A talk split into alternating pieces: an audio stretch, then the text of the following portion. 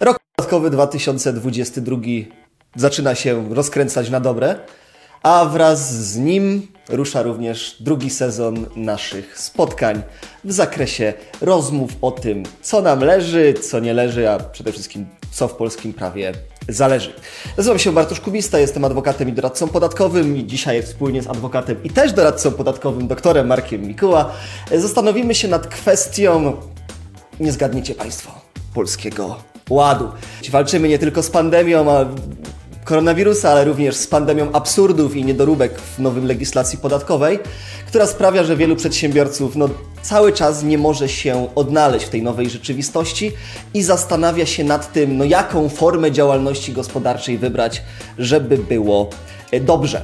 No i wydaje mi się, że o tym powinniśmy dzisiaj porozmawiać.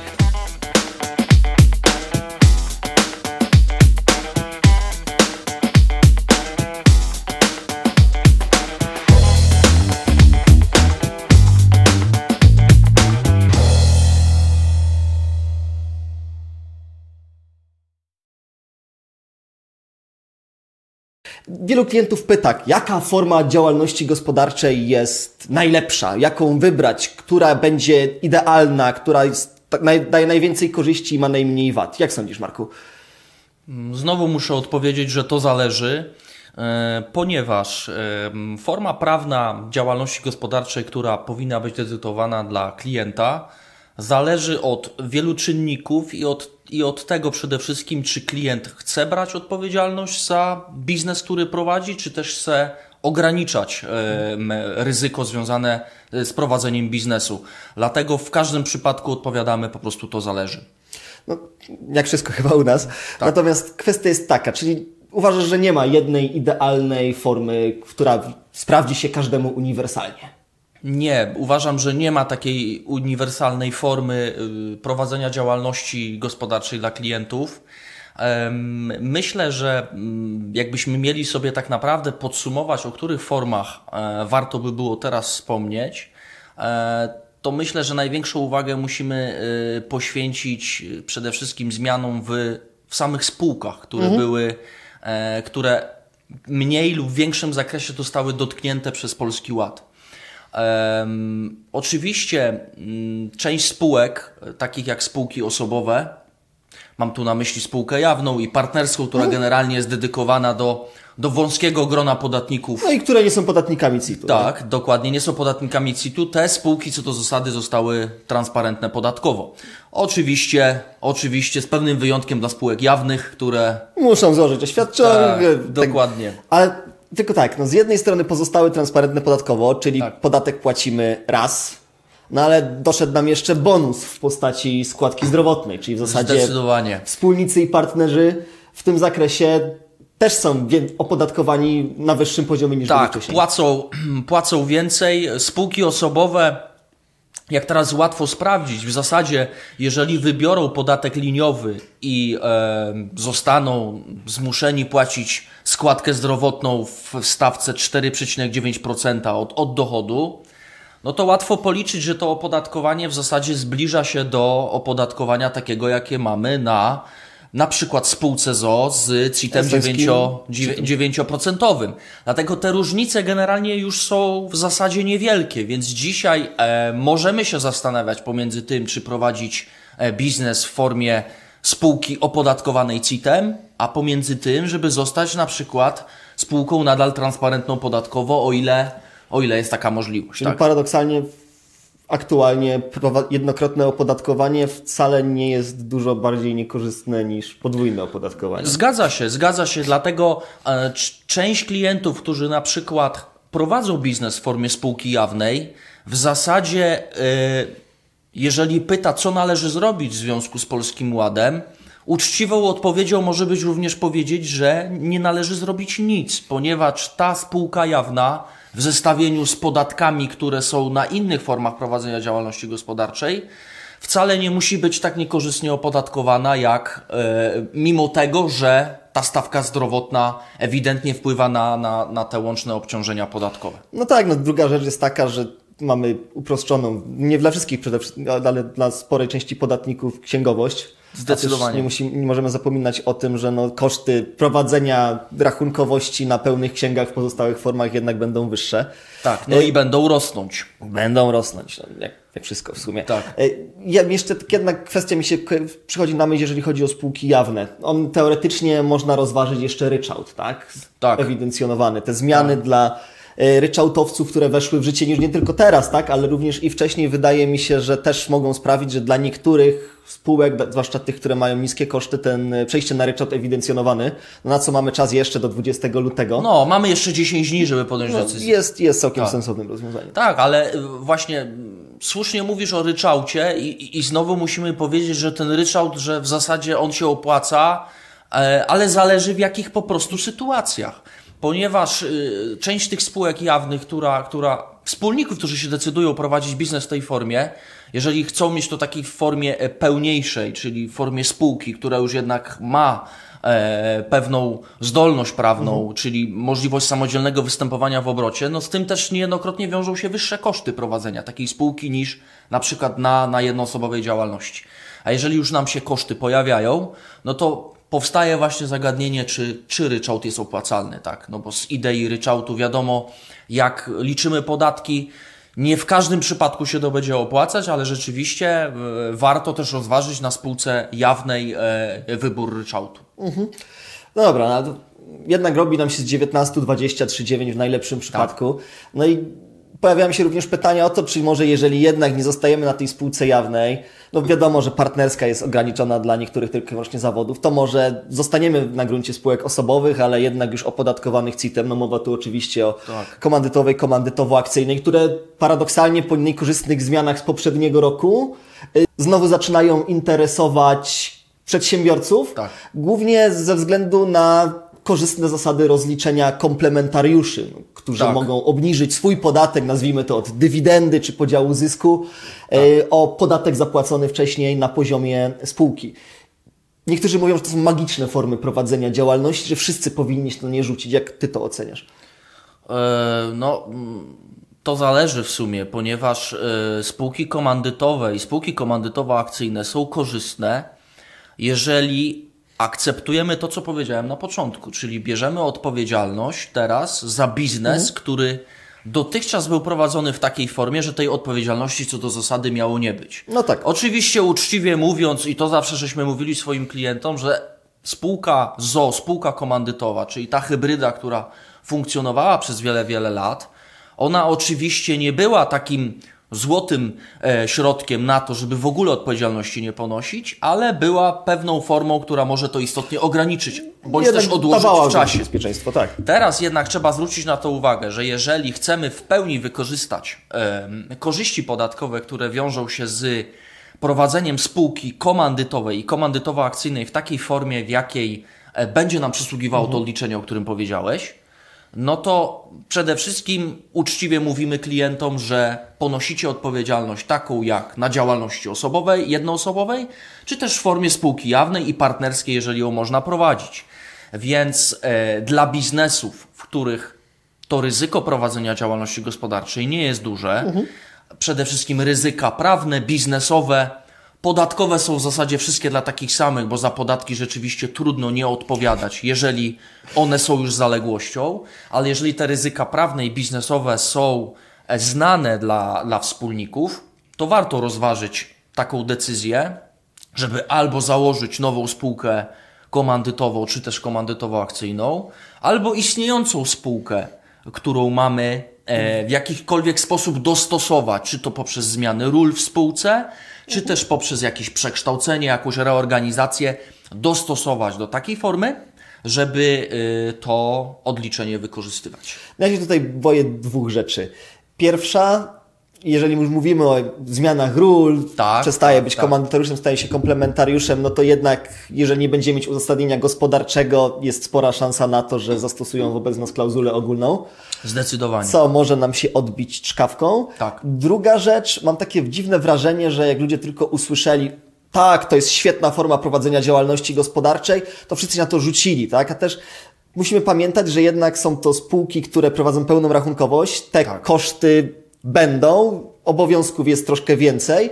W związku z tym to też nie jest biznes dla każdego, tak? Bo co mi z tego, co mi to da, że nie zapłacę składki zdrowotnej albo będę mieć niższy poziom opodatkowania, skoro wcześniej prowadziłem mały sklep, a teraz zakładam spółkę komandytowo-akcyjną i wszystko to, co zarobię po chwili zjedzą mi rosnące koszty, tak? Oczywiście masz, masz rację, bo um, tego, um, tego się nie mówi o tych spółkach, czy też o komandytowej, czy o komandytowo-akcyjnej. W zasadzie y, w środowisku przedstawia się te spółki właśnie, tak jak mówisz, jako remedium na wyższe podatki, ale uczciwie rzecz biorąc trzeba powiedzieć też o złych stronach mhm. tych spółek, czy też tych słabych stronach.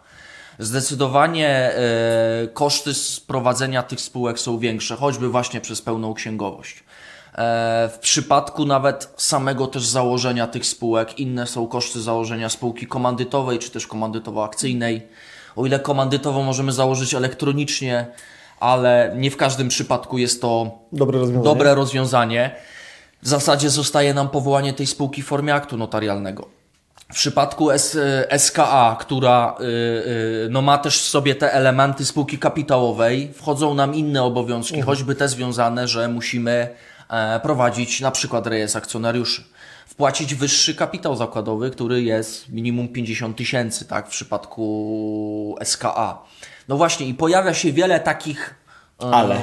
Właśnie, ale, które właśnie sprowadza się potem do tego, że jeżeli klient pyta, czy SK jest dla mnie opłacalna, czy SPK, to my po prostu mówimy, że to zależy. I wtedy przedstawiamy zarówno dobre, jak i złe strony. Jak i złe strony.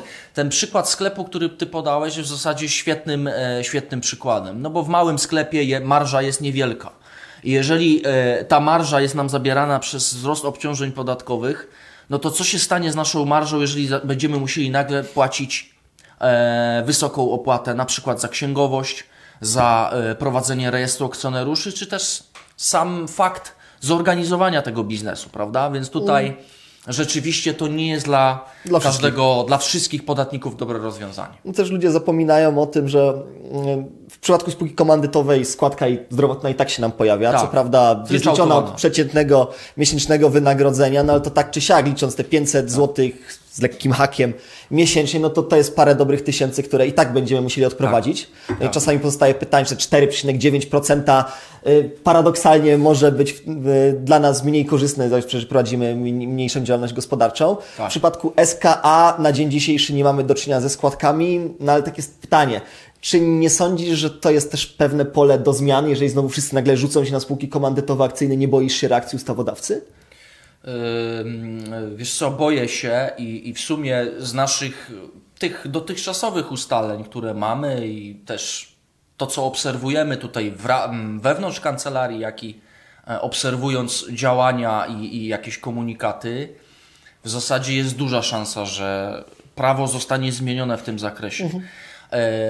Ja boję się jeszcze jednej kwestii, że tak naprawdę w przypadku SKA bardzo łatwo zlikwidować poprzez wyłącznie uchylenie jednego przecież ustępu ustawy o PIT możliwość tego odliczenia podatku dla, dla komplementariusza, albo można je na przykład w istotny sposób ograniczyć. Wracając jeszcze do składki zdrowotnej, to uważam, że trzeba się spodziewać takiego rozwiązania, jak jest w komandytowej. I to jest, by było rozwiązanie w zasadzie yy, uczciwe względem choćby spółki komandytowej, bo jeżeli te spółki zostały już uznane jako, jako podatnicy CIT i traktujemy już je bardziej jako spółki kapitałowe, na podobnym zakresie, to w nieuzasadniony sposób w zasadzie teraz można powiedzieć, że komplementariusz w SK tej składki zdrowotnej w ogóle nie odprowadza, nawet tej zryczałtowanej. Więc też klienci pytają, e, pytając o to, co się stanie, uczciwie mówimy, że rozwiązanie, że składki zdrowotnej nie ma w SK, to może być na przykład rozwiązanie tylko na ten rok. Albo nawet na pół. Na pół, to, ponieważ to e, no, składka zdrowotna e, nie jest uregulowana w zasadzie w ustawie podatkowej, więc tutaj bardzo łatwo zrobić prostu... jakąś zmianę, bo nie obowiązują nas przecież żadne rygory związane choćby ze zmianą zmianą. W trakcie roku. Tak, w trakcie roku ustawodawstwa podatkowego. Więc tak podsumowując, e, zarówno te spółki osobowe, jak i spółki osobowe, które były uznane za podatników CIT, e, w zasadzie mamy teraz dwie drogi. Albo akceptujemy ten wzrost podatków, który jest na jeszcze podmiotach transparentnych podatkowo, Co ciężko zaakceptować? co ciężko zaakceptować. No albo decydujemy się na to, oczywiście mając odpowiednie uzasadnienie ekonomiczne, gospodarcze, do tego, żeby, żeby zmienić formę e, na, na SPK czy też na SK. No albo na spółkę kapitałową, no bo tak oczkiem w głowie naszego ustawodawcy podatkowego to widać po zmianach z ostatnich lat, no bez wątpienia jest dla działalności ryczałt, a jeżeli chodzi o spółki, no to spółka z ograniczoną e, odpowiedzialnością. No i teraz znowu powstaje pytanie, o ile w przypadku spółek z ograniczoną odpowiedzialnością no w zasadzie zostały najmniej dotknięte Polskim Ładem, bo Tak, te tak. regulacje no nie uderzyły jakoś niespecjalnie, no nie licząc może tych jednoosobowych Tak. jeżeli chodzi tam też o, o, o kwestię składkowania. No ale jest coś, co zmieniło się istotnie w sposobie w ogóle opodatkowania spółek kapitałowych, ale najbardziej to jest chyba właśnie zauważalne dla tych, którzy dzisiaj mają spółkę ZO albo którzy o tym myślą, czyli o nowych regulacjach estońskiego CIT-u. W zeszłym roku, w sezonie pierwszym, jak rozmawialiśmy o tym, no to, to była katastrofa. Teraz ustawodawca posypał głowy popiołem i wprowadził zmiany, które sprawiają, że no ja jest, od zawsze byłem przeciwnikiem. Zaczynam powoli uważać, że no w tym kiepskim otoczeniu Polskiego Ładu to wcale nie jest takie najgorsze rozwiązanie. A jaka jest Twoja opinia na temat nowego, lepszego estońskiego CIT-u? To zależy, czy estoński CIT y, będzie, jakby forma estońskiego CIT-u będzie akceptowalna dla klienta, bo to jest zmiana w ogóle idei rozliczeń w spółce, po prostu. Rzeczywiście zgodzę się z Tobą, że pierwotnie ten estoński CIT był w zasadzie nieakceptowalny. To też pokazywało, ilu podatników wybrało w ogóle estoński CIT w tamtym roku, mimo, mimo szumnych zapowiedzi ministerstwa. E, Teraz rzeczywiście mm, my już też dajemy temu wyraz i dajemy jasny sygnał dla klientów, że estoński CIT jest bardziej przystępny. Oczywiście należy nadal spełnić szereg warunków formalnych, jednak one zostały w bardzo istotny sposób e, złagodzone. Ale zwracamy uwagę e, klientom na to, że właśnie zmienia się w ogóle idea opodatkowania, że tutaj już nie ma kwestii w spółce e, samego dochodu, który spółka wypracuje, tylko ustawodawca sobie wziął na ten przysłowiowy widelec po prostu różne formy dystrybucji zysków. I to już niezależnie od tego, czy my sobie wypłacamy dywidendę, ale również to, że jako udziałowiec płacimy za coś kartą.